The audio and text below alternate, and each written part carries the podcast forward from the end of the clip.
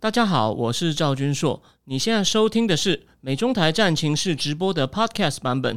每个礼拜一跟礼拜四晚上八点钟，我都会在 YouTube 上直播，用最口语化的方式，深入分析最新的美中关系与影响台湾的重要国际局势。想要第一时间收看直播，记得在 YouTube 上搜寻并订阅我们的频道“美中台战情室”，也别忘了加入我们的 Telegram 群组，在我们直播与 Podcast 文字区都有连结，可以点进去哦。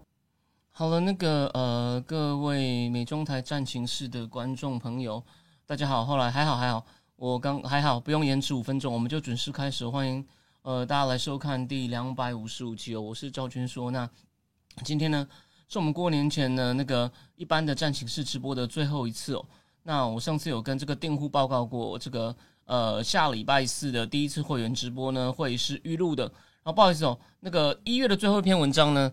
我写了快三千字了，还要我就是有关到底我们是不是在接近第三次世界大战边缘呢？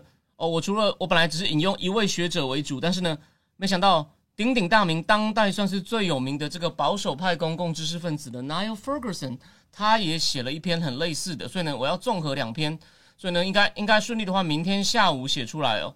哦，我希望是明天下午写就把它全部完稿上线，然后，然后。对对对，然后呢，我会在过年前想办法把我第一篇二月第一篇，还有二月第一的那个那个呃第一次的订户直播也预录好。好，那我们今天哦，不好意思，我昨天晚上我没有什么睡哦，那下午也赶了一篇思想坦克的考，不过今天思想坦克我赶的搞的东西呢，在跟节目内容不太重复，哦，这是为什么我比较累的原因。好，那我们今天呢，过年前哦，过年前的最后一次直播呢，我们谈的话题呢，其实哦。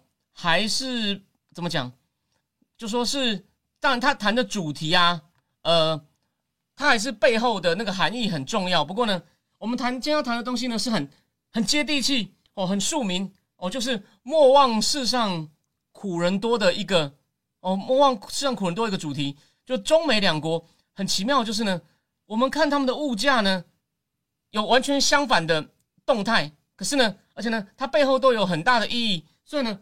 看起来好像在谈论庶民经济，但实际上哦，哎，它的含义值得深思哦。而且呢，很快你就会看到一些 consequence。然后最后再说明一件事情哦，我今天晚上如果回去没有倒下去呢，我会放一个影片的连接，就是因为这几天我脸书上，我相信各位都有看到，这是我一定要讲一下哦，因为这事关我非常重要的名誉哦。我之前控告某个人，他妨害我名誉，呃，很不幸的不起诉，但是我晚一点我会秀出这个。不起诉书哦，他跑来指控我，虽然我之前曾经在全媒体哦，一个加拿大一个非常擅长于揭露于中共黑幕的新闻网站直播平台哦，那他就是底下很多分台，所以我们主播呢都会领取一定的补助，因为我也是很用心的做节目。那这个全媒体台湾台，我做了台湾台，可是呢，哦，就是被一个人呢一直被一个人一直来抹黑，说我是拿钱办事，还一直说我收中国人的钱。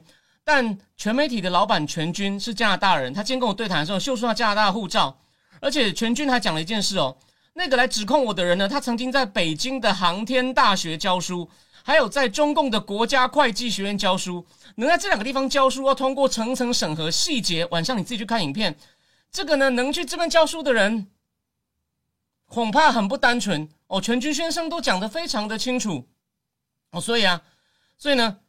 为什么会？而且呢，还不止在一个敏感的学校，还在两个诶。哦，那北京航天大学有什么敏感？哦，我到时候呢会再补充一些资讯哦给大家。然后呢，所以呢，我意思就说呢，我哪里拿？然后呢，我合理的领取我直播的报酬，竟然被讲成我收中国人的钱。但真正收中国人的钱的人，是去北京国家会计学院由财政部控制的。机构所开的课程的人才是收中国人的钱哦。那我再讲一下哦，那个人呢就叫做陈时奋，就叫做陈时奋。而且呢，我他虽然说我告他被不起诉，可是不起诉书上呢，我刚刚说了嘛，他来指控我是看到我曾经在加拿大人全军先生的台合作，结果不起诉书上第一页写说，哦，双方的争执是因为美中台战情事。检察官基本上单方面采信他的说法，就最后一次来审讯的是检察事务官。我必须要说明一下哦，我被抹黑成拿中国人的钱，这完全拿钱就是个非常负面，他就是故意来哦泼粪哦，就是陈时奋。我再讲一次，就是陈时奋哦，翁笔名翁达瑞。我现在讲的东西有凭有据，完全经得起考验。反而是他去，他去中国财政部控制的国家会计学院教书，那都是那边去上课的人都不是一般人。你要去那边教书，能够接触到资讯很敏感，为什么他可以去？这个非常值得探讨哦。我们先探讨完。哦，然后呢，我们先把这个学院讲清楚，你就会知道这这值得追究吧？哦，我我只是说他值得追究哦，而且呢，他肯定是收了中国人的钱，他肯定是中中国人钱，我一定要再重复讲一次哦，大家不用为我担心，这个东西是公开的资讯，所以呢，如果他有意见，欢迎来反映啊，看你看你，但他其实看到我这个贴了以后呢，他马上有反应说那是我的本事，你这个假博士没资格去大学任教，心虚啊。非常的心虚，我又没有去，谁要去大学任教啊？谁跟你一样啊？我我有我有我有四个政治评论箱工作，我还推掉了《泰报》的工作哦，所以我我我不需要去大学任教啊。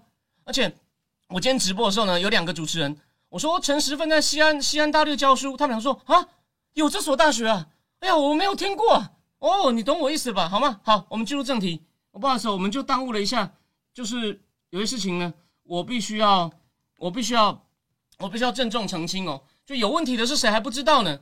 我可我跟极端就是揭露中共产党黑幕、遭到中共百般打压的全先生曾经合作过，这是我一辈子哦一个生涯里面一个很棒的起点，非常感谢全先生今天仗义直言。好，来中共猪肉，这个北京北京彭博记者去走访北京的一个猪肉市场，这个肉贩说啊，这个我。肉价已经从去年高点跌了，哦，跌了很多。结果呢，我卖的量呢还少了三分之一，还少了三分之一。你就知道这个，他去走访一个肉价，就是一个一个肉摊。然后呢，到了这个，他到了这个上海哦，然后他又到了这个上海去看呢，就那他还去访问了一个江苏的一个人，他开了十几家餐厅。然后呢，就说这个农民工哦。这个这个，他说我的餐厅有些可能要收掉，因为呢，农民工现在都不点肉，我点菜，我这样盈利不够。然后呢，在这个这个华东呢，有一个这个猪肉的这个供应商，他也说，他说，哎呀，真的要命了。以前过年前呢，这种农民工就是有些在一些纺织厂哦，在一些工地的这些劳工的主要来源呢，他们过年前至少都会拿出一千块人民币，一千块人民币，我来买一些肉啊，就是回家啊，哦吃好一点啊，然后来来来这个加菜，来加菜啊，结果呢？结果呢？就发生什么事？结果，结果呢？他说今年哦，农民工的预算呢，从一千大概跌到三百，跌到三百。他说有些甚至完全不拿钱出来买肉了哦，过年前出来买肉，所以你就知道。然后呢，这个彭博还走访了一个就是那种育种，就猪肉的，就是那种猪的配种交配专家，就是那种去拿猪的精子哦去配到母猪的人，他就说这个比较小型的养殖场啊。哦，他看到十家里面至少已经关了七家，因为中共的养殖场哦哦也是越来越大。这个现象呢，跟我等下讲的第二个美国的民生物价其实也有类似的现象，可是情况完全不同。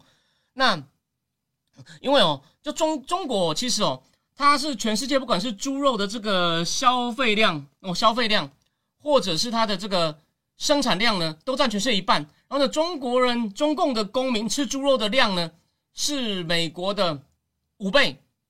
是美国的五倍哦，五倍其实是相当多哦，相当多。可是哦，今其实这这个这个猪肉哦，它其实在十二月彭博就有一篇报道哦，他就写说，那个十二月的第一周呢，猪肉价格单周就掉了百分之六，然后呢，跟这个八月的高点呢，大概跌了四分之一，是去年十二月初的新闻，就知道很严重。就到今年过年，过年前不是要买气吗？你看我刚刚跟你讲了，一个猪肉摊哦。这个价格已经跌了四分之一，结果销量比前还少了三分之一。你想想看，这生意要怎么做？然后呢，也有人说，这个在在行业内啊，就就这个不景气啊，是前前所未见。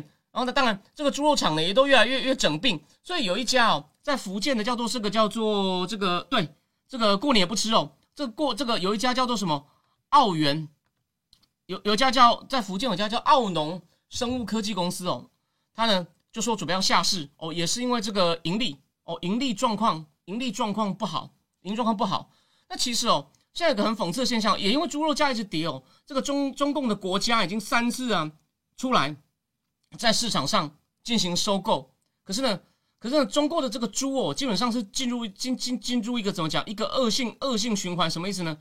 你猪价拉不起来啊，有些厂商就想说惜售，我猪养大一点，我猪养大一点，哦，养肥一点再卖，哦，等一下可能价格比较好，可是价格一直起不来，所以最后呢，它是以更低的价格在市场上卖出更大头的猪，有没有看到？就是因为他那边等哦，以为价格会反弹，结果没有反弹，所以呢，他花了更多成本。等猪喂得更肥，结果呢价格更低，那不是亏得更严重？所以你看哦，所以最后讲一下哦，你就知道我第一个话题，我叫我今天呢，我今天就就讲四十分钟，因为我真的蛮累了。那有一篇文章呢，因为文章内容跟这个直播内容不重复，我就贴给你看，让你当补偿。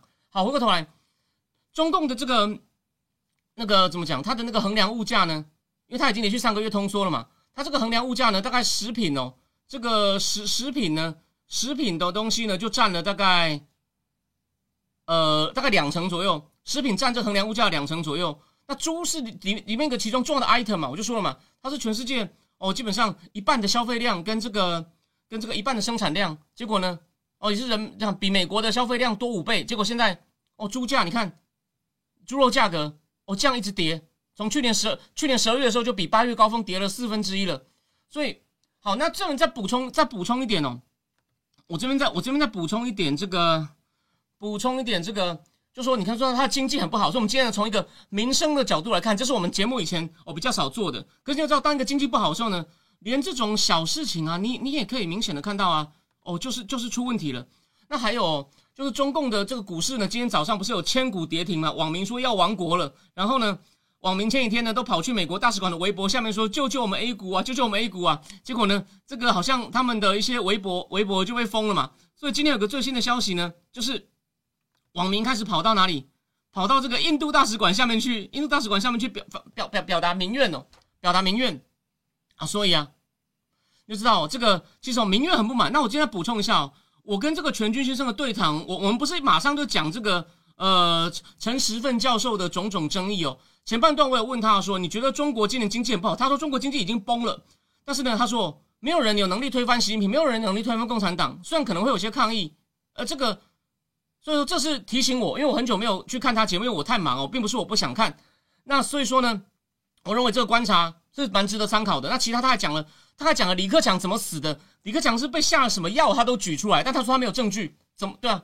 哦，这合理嘛？可是他有提供一个很有趣的东西，而他而且呢，他有可能猜中的间接证据，他节目里没有讲，我就卖个关子，让各位自己去看的，很精彩，非常精彩。好，所以就是说，你以后看哦，不管是从猪肉哦，或是从这个股市哦，股市。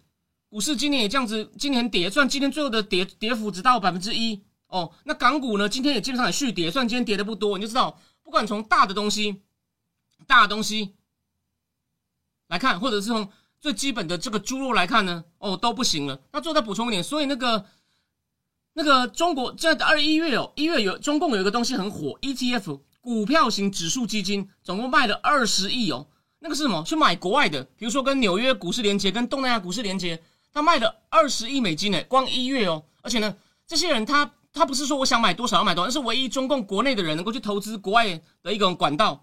他他要境内有那种有要持一种牌叫 QDII，就是 Qualified Domestic Institutional Investor，就是这个合资格的这个境内投资者，他他每天可以购买一定的配额。然后呢，而且他们因为因为买太多这个 ETF 啊，结果呢 ETF 它的价值啊已经比它，因为这个股票型指数基金它会锁定一篮子股票。哦，去锁定一篮子股票，可是呢，ETF 它这个每一股它每每一个单位的现值呢，已经比它锁定的股票的价值呢高出了百分之四十，因为大家买太多，为什么？大家就急资金急着想跑啊，因为看到国内股市哦，基本上完全没有希望啊，国内股市没有希望哦，那房地产房地产也不行，啊，现在那银行放到银行，拜托，中共的银行利率那么低，其他国家在升息，它甚至还在降息，所以你就看到。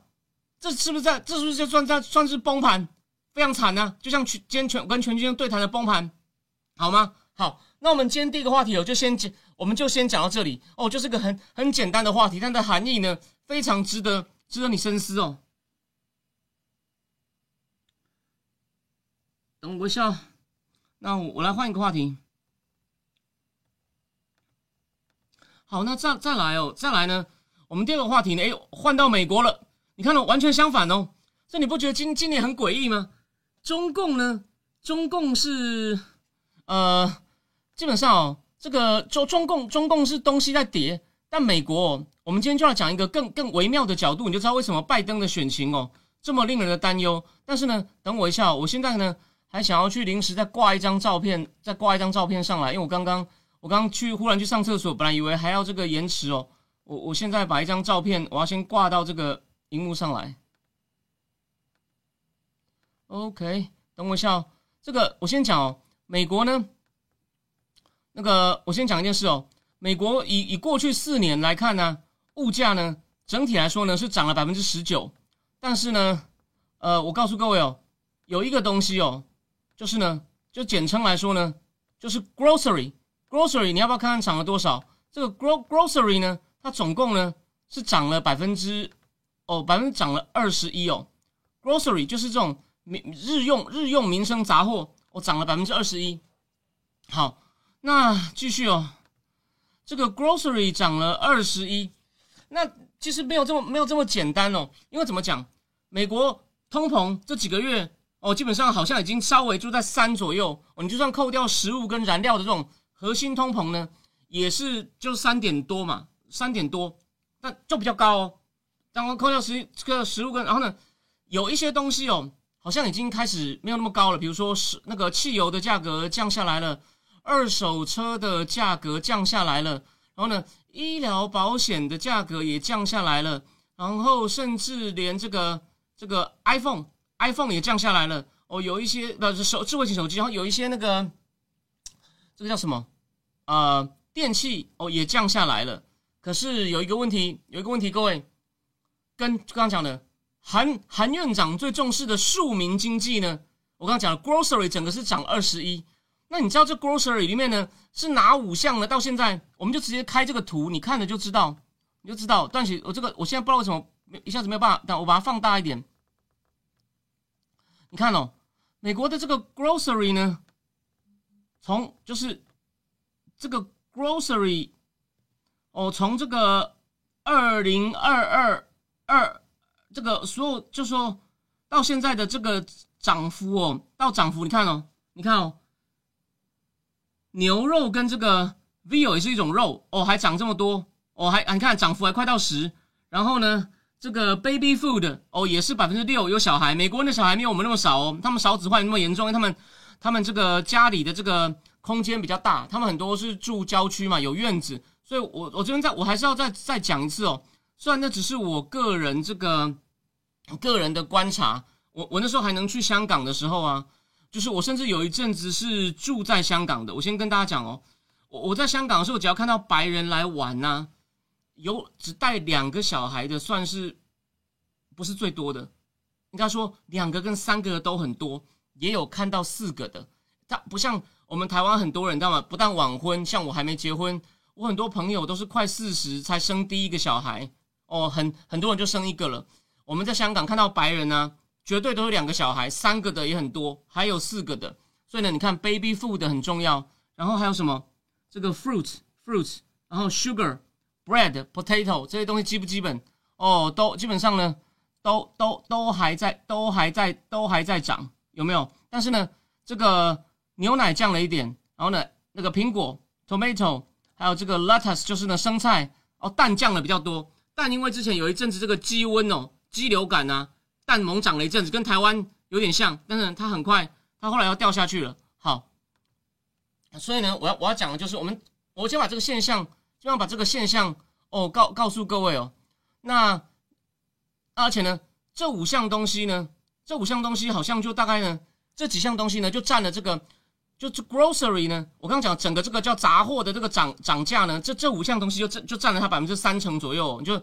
他们这一项就是元凶，那跟中共刚好相反，它是涨起来。那你想想看，这些东西你常常需要买的，所以呢，民众对于他的通膨的认知，他觉得通膨很严重，就他每天他他他一天到晚去，他每个礼拜有些人是可能几天去一次，有些人每个礼拜美国就是周末开车子去停在很大停车场，去那种大超市也也可以像 grocery store 去买这种日用杂货，他去买这些牛奶蛋肉哦，他当然他他就看到这样。这样还还降不下来。他不像我刚刚讲的嘛，你汽车保险、房产税，你那个顶多一年交一次哦，那那当然是不一样啊。你你每一周都会看到，你怎么会不觉得呢？所以有一个调查哦，是好像是雅虎金融跟一个叫做跟另外叫 Ipsos 公司合作的调查，就访问哦，有六成多的人说，食物的涨价是对他们感觉到打击最大的。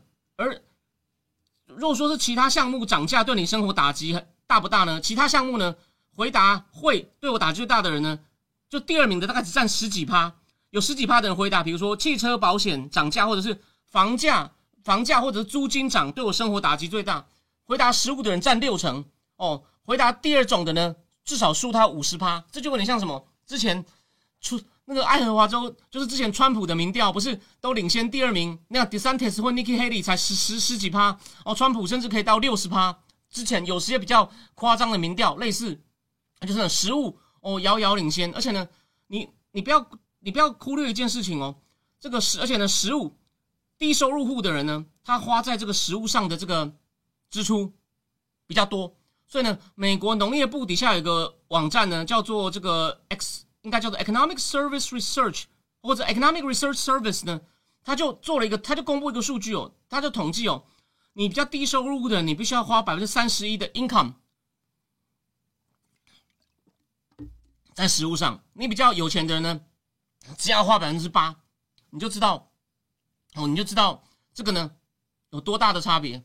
所以呢，低收入户的人，就一般的接近庶民的人呢，甚至比庶民还惨一点的呢，更能感受到哦，这个这个物价，这个高物价的基本上高物价的冲击。所以他们那这些人，你想想看，那美国当然是这种，就美国其实有这种。算是比庶民还差一点的人，比你想象多。我我我我之前看过一本书，但我现在呢没有办法，就说，我告诉各位哦，美国大概五千万人呢，他的那个他的薪水哦，他的薪水大概哦，这几年大概三疫情前的资料，不过呢还是有参考价值，因为大体上没有变。只有到川普执政的后期呢，好像不分族群哦，每个人的实质所得都才才有比较明显提升，不然长期停滞。但是呢，美国这是个大概哦，美国大概五千万人呢。他的薪水大概在两三万美金而已，那两三万美金在台湾就是六十万到九十万，在台湾不差。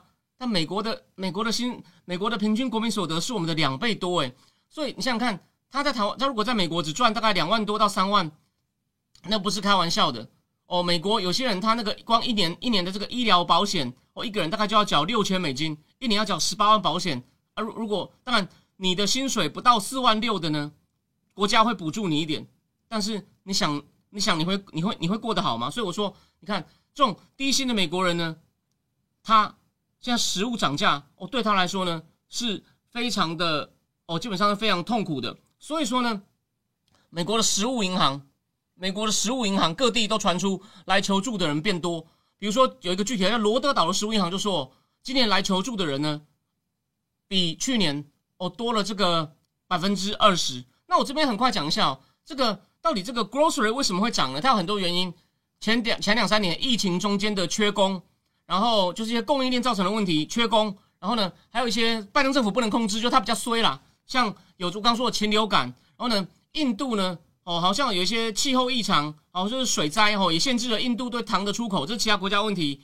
然后，然后有天灾，有一些其他国家限制出口问题，嗯，造成这个 grocery 哦都在涨。那拜登政府也有做一些因应嘛，比如说他说。他们就会打击一些肉品家禽厂的一些剥削消费者的或反竞争的行为哦，然后呢，然后呢，还有降低肥料的成本，这样降低这些降低这些食品厂或者是蔬菜的这些购买肥料成本。所以，然后甚至，但是还有个智库，我就跟大洋政府讲，你要赶快啊，哦，你要赶快这个，你要赶快通过一些法案去减少肉品市场的集中程度。那我这边呢，预告一下，我我我我可能就本月智库第一篇哦，算是讲一本旧书，但是非常重要的旧书，就是 NYU 商学院真正厉害的商学教授，他的法国人研究美国经济，他很他会仔细，他就要告诉你，美国的经济现在没有那么竞争，没那么自由，美国的物价比较高，美国物价为什么比较高？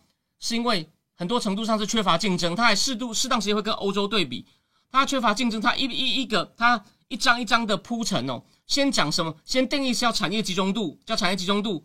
然后呢，再来呢，再讲再看资料哦。美国的美国厂商呢，他就举各种资料告诉你，美国的厂商集中度是不是更高？然后呢，甚至它的这个集中度带来的那个利润也更高。然后这两个是不是有关系？还有呢，那为什么为什么会变得更集中呢？他也验证各种假说细节。不好意思，就每个月请我喝咖啡的人呢，会知道细节，然后也会有文字版。这个东西不是你听一次就能完全吸收的。我我自己讲一次，我写一次都还不能完全吸收，何况是你是被动的，我是主动都不能完全接受。但那个文章呢，他已经尽量写成一般人能读的，但是呢，还是有一定的门槛哦。我帮你吸收，NYU 顶尖的，他其实经济学博士，但是在商学院教书。他跟这个写《二十一世纪资本论》的 Thomas Piketty 也合作过，他叫做那个 Philip，呃，Philip 叫什么？反正他叫 Philip 什么？就是这个我名字我现在一下忘了哦。我现我每天要记的事情太多，所以。所以，但是他是非常顶尖的一位，在美国一流商学院的经济学教授。好，那我们继续，我们继续讲哦。那我刚刚讲了，我讲到集中度嘛，他们就说拜登政府也觉得哦这个这个猪肉家禽啊，或者叫 meat packing 啊，肉品包装厂呢，它的产业集中度太高，然后呢，价格就太大，所以呢，他们发现哦，这个肉品业的这个 profit margin 的话，利润率呢，比疫情前还要高。所以办，可是呢。那拜登政府能做多少呢？我们现在并不知道。那这是供给面，刚刚讲比较是供给面的。那在这个需需求面哦，他们其实有一个很奇妙的情况哦。但我我看到的资料呢，他并没有说，他只是简单的提了一下。他说，在疫情中，人们的行为也变了，就是一些比较他们会去一些比较高档的超市，会吃的比较好。我觉得这大哥可以解释啊。你常常被关在家里或 work from home，你会想对自己好一点呐。就记得我我那时候曾经干了什么？你你如果在看我脸书，或那时候我在直播里面也表演过，我中午跑去买那个高档版前料理，它只能改做外卖的便当哦，一个至少都五百块到一千块，然后呢我就带回家吃，有没有一样道理啊？他说美国人他开始去买一些哦买一些食品上他会买一些更好的东西，即使他发现哎随着二零二一二零二二在涨，他已经我就是要啦，我当然他要还是要呢，他会开始去比价。他会开始去比价，所以呢，这个《华盛顿邮报》呢，他还访问了一个人，他就说他是个大家族。他说我疫情前呢，我们整个大家族每个每个礼拜买食物的预算是三千五百美金，但现在变成六千美金了，涨了七成。然后呢，他说，但是我这四年我的薪水涨了四成，所以你看嘛，失之所得变少啊，这就是我之前节目提过的嘛。那次我跟西文我说，失之所得变少，所以呢，你不要看到通膨已经减缓了。人民那个人们的这个口袋哦，已经缩水了。然后呢，还有就是像有些人呢，有一个他他访问那个妈妈哦，他是做两份工作，然后白天在一个税务机构，晚上还去一个那种家庭照护机构工作。他呢每个礼拜可以领两百块的，他单亲妈妈每个礼拜可以拿两百美金的食物券。他说这两百美金，他他他有两个两个小孩，他说大概可以，大概呢这个就六千块，他大概可以三个人可以吃两个礼拜，他可以吃两个礼拜，OK，你就知道。他也是说，哦，这个日子越来越不好过。而且我小孩有乳糖不耐症，我要买比较贵的哦，那种牛奶奶制品比较特别的。所以呢，我也觉得，我也觉得非常的辛苦哦。所以有这个总之，我要讲什么呢？就最后我这个华盛顿邮报报道说，他引用了一个民主党的民主党的这种民调专家，他意见他说，他说我现在你每天都听到人们在讲哦，我以前去每个礼拜去这个超市 shopping，我以前是带着三个购物袋出来，现在我花一样的钱。我只拿着两个购物袋，就实质购买力缩水啊！所以你就知道，你就知。最后最后补充一点，我今天上堂写文章一点内容，那个就说这个东西哦，真的会影响选情的，因为人民对通膨，曾有有一个有一个政治学家就研究，能够预测这个普选得票，不是选举人票，普选得票率的真正有解释力的模型是。他对于这个这个，比如说这个总统任期的整个期间的通膨，他的感受，如果他觉得通膨很渣，觉得干你这总统做的很差，你还有过得差，购物袋三个变两个。但有另外一个是选前的经济形势，因为有另外两个政治学家很有名的，这个很有名的 Christopher Arkin 跟 Laurie Bartel，哦，这个我就不会记错。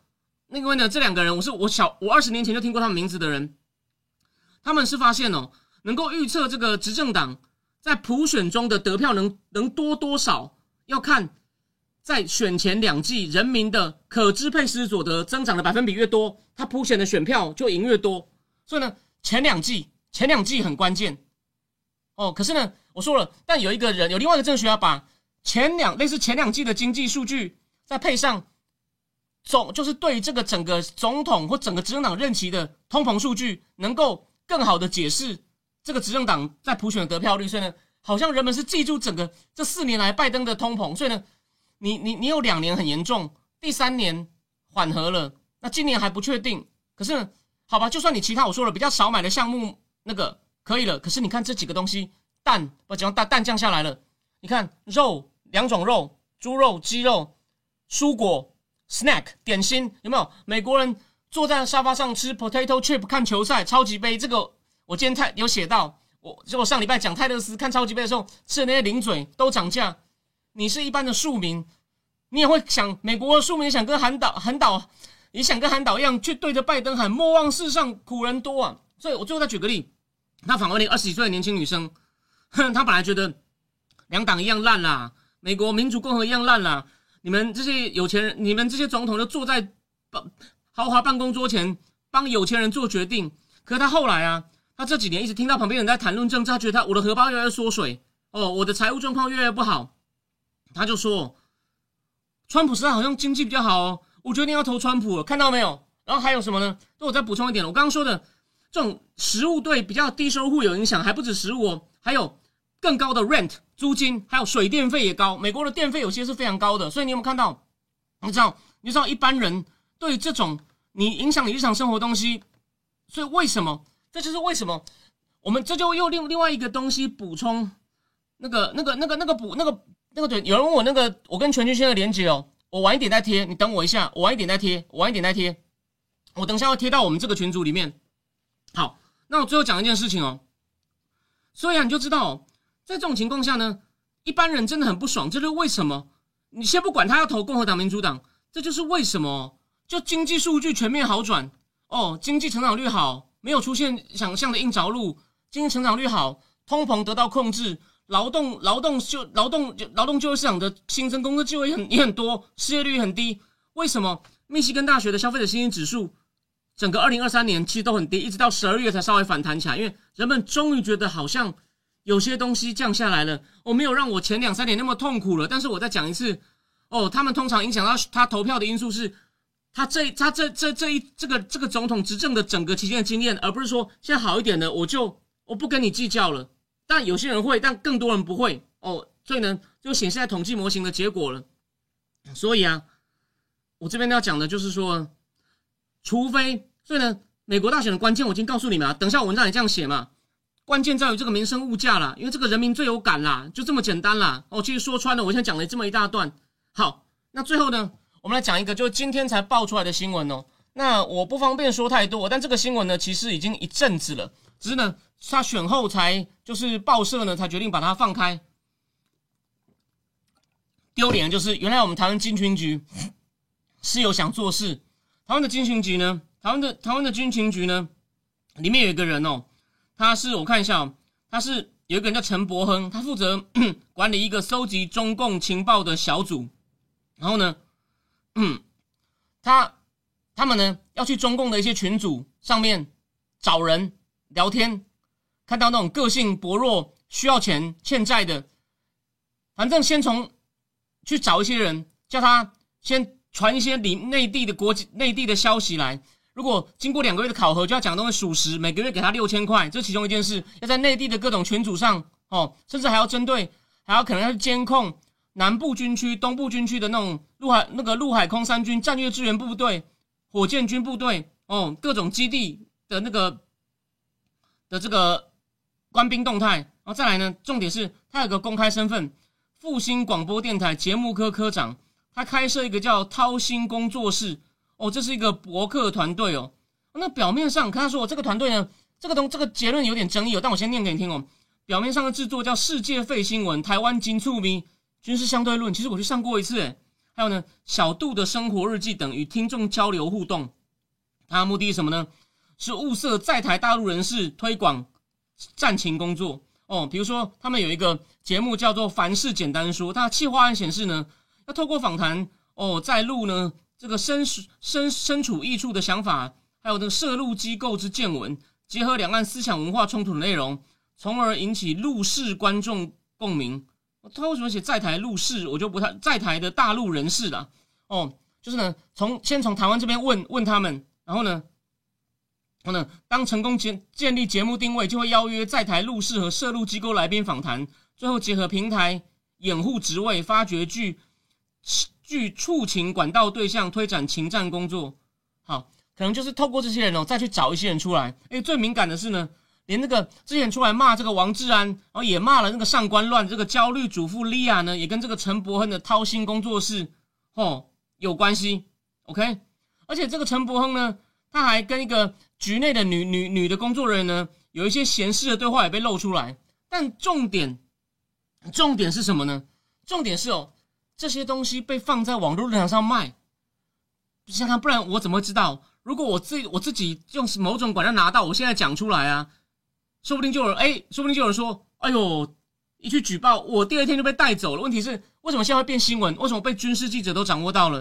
因为他们发现有人在有人在网络论坛上卖这些军情局内部的这种情报收集、情战计划。所以你不觉得这个事情其实蛮敏感的吗？哦，怎么怎么会搞成怎么会搞成怎么会搞成这样呢？那后来军事记者有这个拿了这个这个些这些东西呢，就去问这个军情局，军情局当然就装傻啊，打哈哈，有没有？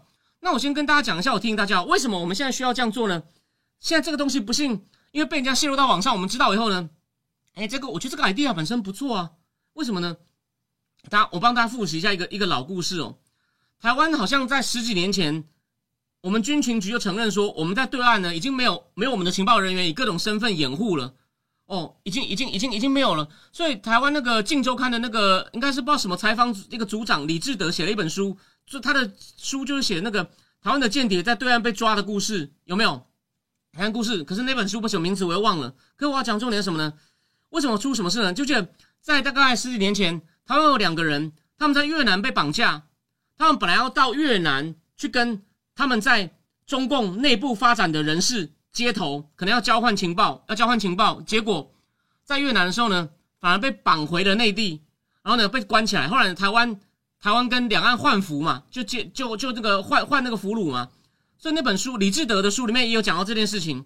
那这件事情呢，李志德一开始有讲哦，就是呢，他们就葛广明带着一个军情局的那个被绑的人，被被大陆被关着的太太呢，去海基会，好像去海基会，希望海基会那时候是国民党执政，希望海基会的人在这个海峡论坛呢，跟中共提说，我们军情局被捕的人呢，能不能放出来？哦，就那时候就军讲葛广明，他是少数空军出身的，不过后来呢？好像也被卷入贪污案被判刑，但细节为什么？到底他是不是冤枉的？哦，基本上 we don't we don't know we don't know。所以啊，就是基本上呢，基本上哦，就那那那次那两个绑那两个绑架案，那是所以呢，自从那次以后呢，我们就再也里面就再也没有人了。那美国大家有有注意到，美国的情报人员有也有几个被杀掉嘛，被就地正法，然后也是被他们内贼出卖。哦，美国情报局前几年不是有这个新闻吗？可是现在这种相关新闻在拜登政府的时候呢，就不会被 highlight。哦，在川普政府时代呢，基本上就比较多。好，那最后哦，我基本上今天就讲的差不多，这样我真的要回去睡一下，明天才能把正义之国等赶赶完。我自己白天还有业务工作。川普接受这个 Maria Bartinamo 这个 Fox News 主播的这个啊，我忘了换，我忘了换标题，但是呢，还是换一下好了。他接受这个马 Maria 的这个 Maria 的这个专访哦，我没有全部听完哦，但我再讲一次。一般人会说，川普说台湾偷我们的晶片，他要把晶片弄回去。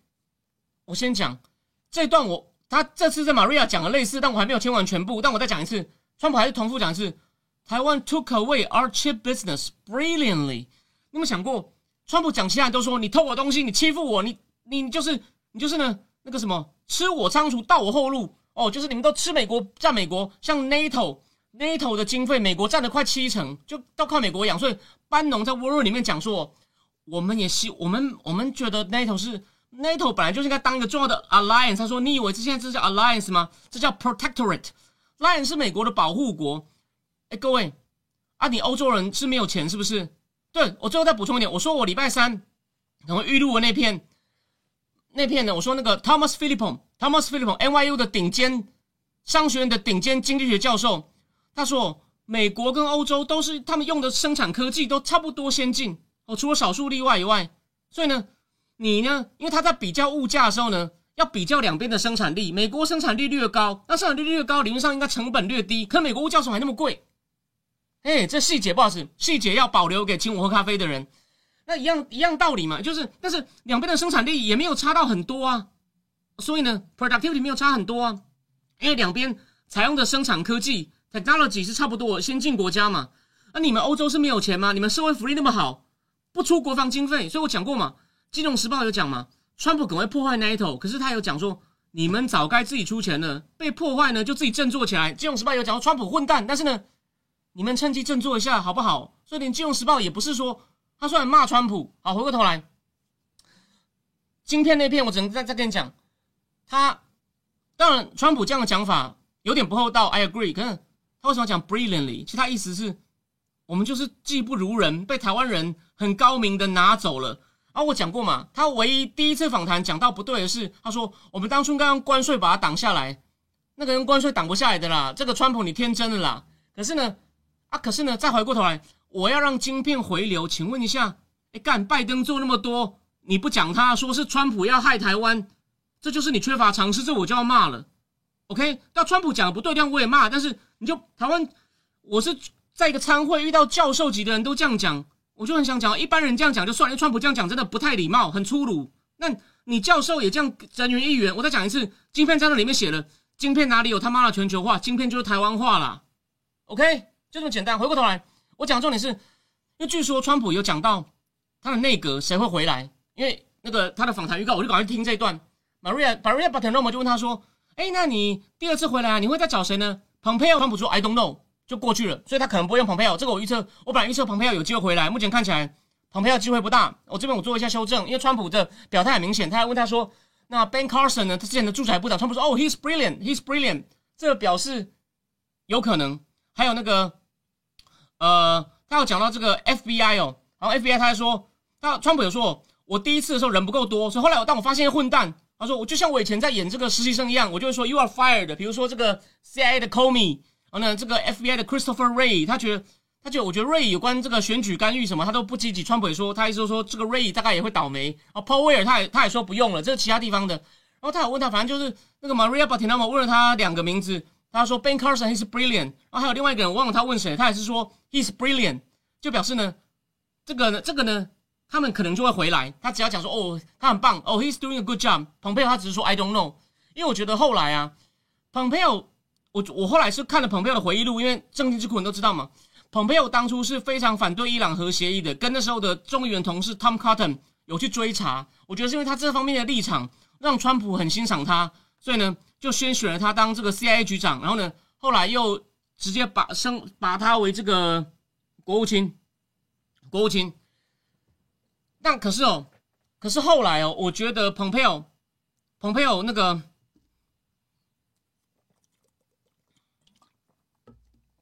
他没有积极的跟川普站在一起，所以看起来不够忠心，所以很可惜，川普可能国务卿就不会再考虑他，因为川蓬佩奥之前也够大了，你你要再把他找回来，那你要让他当国家安全顾问吗？Who knows?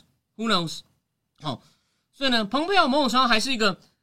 比较金梦章，他是一个比较建制派里面呢，又偏宗教保守的。因为我之前看他脸书，他常常跟那种宗教人士站在一起啊。对于那种堕胎的立场，还有他常常会讲，他连在当国务卿的时候坐电梯的那几十秒，他都可以祷告，就觉得主给他很多力量哦。川普他很策略性的跟这个福音教派联盟，所以呢，有关美国福音教派的为了挺川反川的分裂呢，正音智库后面也会讲到。你放心，再给我一点时间。因为福音教派是今年影响选举，除了民生物品外，另外一股重要力量。但，他他就支持川普啦，真的。他内部的一些有些人会反弹，就说这种糟糕的人，你怎么可以说是代表神的旨意呢？这种这是美国一种，这也算是一种，这不能算是文化战争。诶，这么算也算，因为美国的文化战争，我我上一集政治我讲过嘛，这是一个你值得研究的主子题。我我不会讲到很深，但是台湾因为对宗教最不熟嘛，台湾哪有什么宗教？台湾的宗教就是。你我说华人的宗教非常的功利，都是什么意思呢？你生病的时候，你要考试的时候，你家人生病的时候，你投资不顺的时候，跑去跟神明说：“我买一点好东西来跟你换。”他不像其他国家的宗教，都是我是罪人啊，你要赦免我，让我变得更好。哦，我们这种宗教跟印度，印度不是以前那个来自星星的傻瓜吗？阿米尔康也在演。我去拜了啊。他演一个外星人，我的飞碟发射器不见了，他就去拜庙说：“我拜你怎么没有还我发射器？”他在讽刺宗教。印度可能也有一点，可是呢，印度有很多灵修苦修。我才讲过神庙政治学嘛，像台湾没有个节目在讲其他这个事情哦。我深入的告诉你，这个神庙神猫猫迪去这个拉摩那个罗摩神庙的这个呃这个这个前因后果哦。所以呢，印度好像有点这种功利思想，但是呢，他们至少还会。做苦行苦修哦，为了一个神圣的目的。台湾华人不是华人，就是我要发大财，我就给你香油钱，你要保佑我赚到更多钱。然后呢，然后呢，在神明面前呢，虽然我不一定说这不一定不好，可能很俗气，给你神明看脱衣舞，有没有？糯米团的歌，拜拜拜，柳跨舞台唱个烫沙，妈祖婆你敢没得听？世界上弄到这么俗气的，除了华人社会，如果我讲错，你欢迎打脸我。但就我看到。在神明面前会卖弄色情的、卖弄性感的，只有华人社会。但有些深独派会说：“你不要讲华人，我不是华人。”但这个现象就存在嘛。Whatever 你要，Whatever 你怎么形容我们是台湾人或者华人？但是呢，我认为我再讲一次，我政治上极端的反共。所以陈时奋竟然说我说我我认他说我你有资格宣称反共人士，哈哈。有人就直接打脸，他说你来听我几集就知道了。所以像他这种不求证就乱喷的人呢？我们继续看他有没有问题。我们先，我们我们不会跟他一样下结论。但是我再讲一次，北京航天大学是跟中共 CPP 关系很深的国家会计学院，国家会计学院还有外籍人士要去教书，都要经过侨外办、统战部，至少两关，可能还有别关。全军节目里面都有讲。我等一下放连接。你为什么可以通过审核，在那么多大学教书呢？我只想知道。我也我也不觉得你一定做了什么。那请问审核的过程，你不是抗中保台吗？为什么不让台湾人知道一下？要经过什么样的审核过程呢？对吧？这很过分的要求吗？对不对？好，哎呦，不知不觉八点四十六了，我等一下，我等一下放连结哦，我等一下放连结。然后，然后有人问我说：“你确定要这样说是什么意思？你是指哪件事情？”哦，你说有些是神明要看的，哦，谢谢。我说嘛，细节，谢谢你，谢谢你提醒我。就他们是把不会问神明说好，对不对？所以我刚讲，我你记得我有讲一点，我说这个东西并没有说好不好，但是呢，好像只有华人的神明场合会出现情色内容，对吧？但我我没有说，我没有说他，我就说，我说只有这个现象，只有华人社会出现，那它好不好？你自己评断。我我不做太多评断，我只是说这个华人社会很特别的，很特别的，呃。对我，我想我，因为我对台湾的宗教，我就觉得它很功利，就像刚刚聊天室讲到索取。但如果我有细节讲错，OK，Sorry 哦，因为我自己对这个细节不懂，所以你说他把过不会神明要看好，那我跟神明说一下抱歉，因为我真的不过最近有个粉砖哦，他会讲他太太常常会马祖然后其他庙会跟他讲我们怎么运作的那个粉砖相当有趣，我不知道你有没有你有没有看到过，我现在忘了那粉砖的名字，但是呢，我转了以后有更多人去看了。哦，所以的确，神明有很多很细腻的心思。那这方面我没有掌握好，我这边 在在结束前再跟神明说一下抱歉。好，那我等一下呢，就放我跟全军先生的影片连接，还有我今天在思想坦克的文章，后续对泰勒斯会不会在美国大选中表态呢？哦，有一些补充。好，那我们今天呢，原则上就讲到就讲到这里。那再来要过年了，我我最后说明一下，那我就最后利用几分钟说明一下，礼拜四跟下礼拜一就没有了。那下礼拜四的这个会员直播呢，应该会用预应该会用预录的方式，应该百分之九十九啦。然后，然后二月十九或二月二十六呢，可能会有一个特别来宾，我们会来对谈克里姆林宫的餐桌。这是一本结合政治与美食的书，我请来一位美女，不是西文，又有一位神秘的女嘉宾，我会来谈这本书，请大家期待，好吗？